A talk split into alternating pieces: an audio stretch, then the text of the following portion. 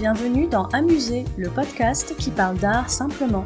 Je suis Julie Bonneau, je vis à Paris, j'aime l'art, la culture et les musées, et j'ai créé ce podcast pour partager cette passion.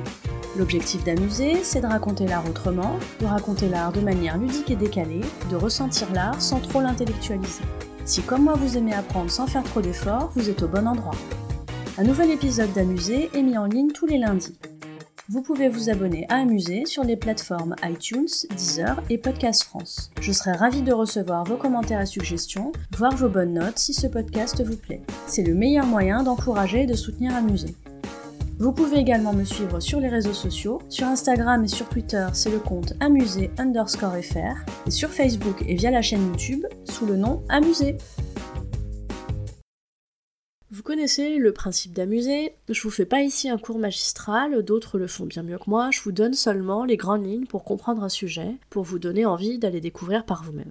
Je vous donne mon point de vue et avec tout ça, vous faites votre propre limonade. Aujourd'hui, je vous donne les clés pour comprendre la Renaissance italienne et briller ensuite en dîner mondain avec des infos bien placées. Alors quand on parle de Renaissance, on pense en général immédiatement à la Renaissance italienne, et plus particulièrement florentine. On pense tout de suite Michel-Ange, Raphaël, Léonard de Vinci.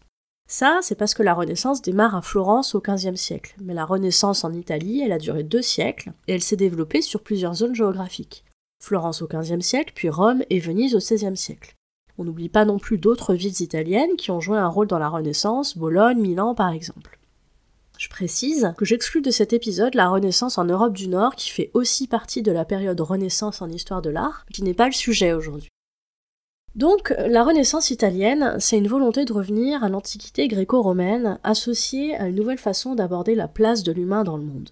Tout ça au moment où on commence à apprécier les arts et à considérer certains artisans comme de véritables artistes. On est aussi dans une grande phase de progrès technique et scientifique.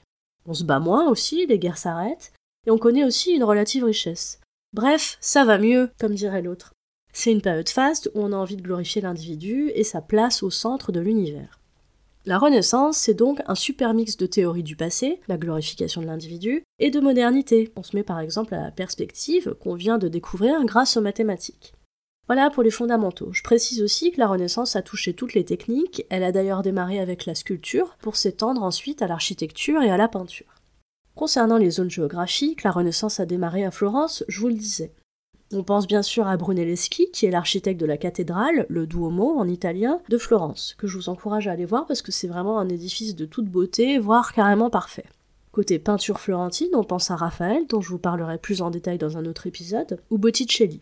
En sculpture, on a Donatello et son David en bronze, et puis évidemment Michel-Ange. Et celui qui sait tout faire, le génie absolu qui aura droit à son épisode pour lui tout seul, le grand Léonard de Vinci. Voilà pour les Florentins, je vous les cite pas tous, ils sont bien plus nombreux, je vous ai cité que mes préférés en fait, mais bon, en même temps, c'est mon podcast. Hein. Là, vous vous dites peut-être what else, ou plutôt who else, qui d'autre? Eh ben, vous oubliez Rome. La Renaissance, elle s'est diffusée à partir de 1450 à Rome grâce au pape. Et oui, voyant les beautés se multiplier à Florence, les papes aussi, ils ont voulu avoir les leurs. Ils se sont donc offerts les services des artistes en vogue. C'est pour ça que vous pouvez voir des œuvres de Raphaël et de Michel-Ange au Vatican. Il y a là aussi beaucoup d'autres artistes concernés, mais je cite les principaux. Je vous encourage aussi à aller à Rome pour voir tout ça, hein, vous savez comme je suis. Enfin, parlons un peu de la Renaissance vénitienne. Si je vous dis Titien, Bellini, Giorgione et un peu plus tard Véronèse ou Tintoret, les Vénitiens, ils sont assez doués pour les éclats de couleurs, les scènes grandiloquentes. À Venise, on aime les belles natures et on place l'humain en harmonie avec la nature dans les tableaux. Je vais vous la faire une troisième fois, je vous encourage à aller à Venise, sauf que là, je m'encourage moi aussi à aller à Venise parce que j'y suis jamais allée. Je trouve que cette période de l'histoire de l'art, elle est vraiment enthousiasmante. C'est quand même dingue que tant de génies aient pu se croiser, être rivaux, repousser leurs limites créatives, pile au même moment et dans une zone aussi restreinte. La Renaissance italienne, même sans la connaître, on la connaît. C'est vraiment du patrimoine commun. Tout le monde a déjà entendu parler de la chapelle Sixtine ou de la Joconde. C'est là pour moi le signe d'une grande, peut-être même de la plus grande, période de l'histoire de l'art. Pour moi, la Renaissance, comme Rome, elle est éternelle. Vous trouverez dans les notes de cet épisode des références intéressantes en lien avec le sujet traité. N'hésitez pas à me faire part de vos commentaires sur Amusé.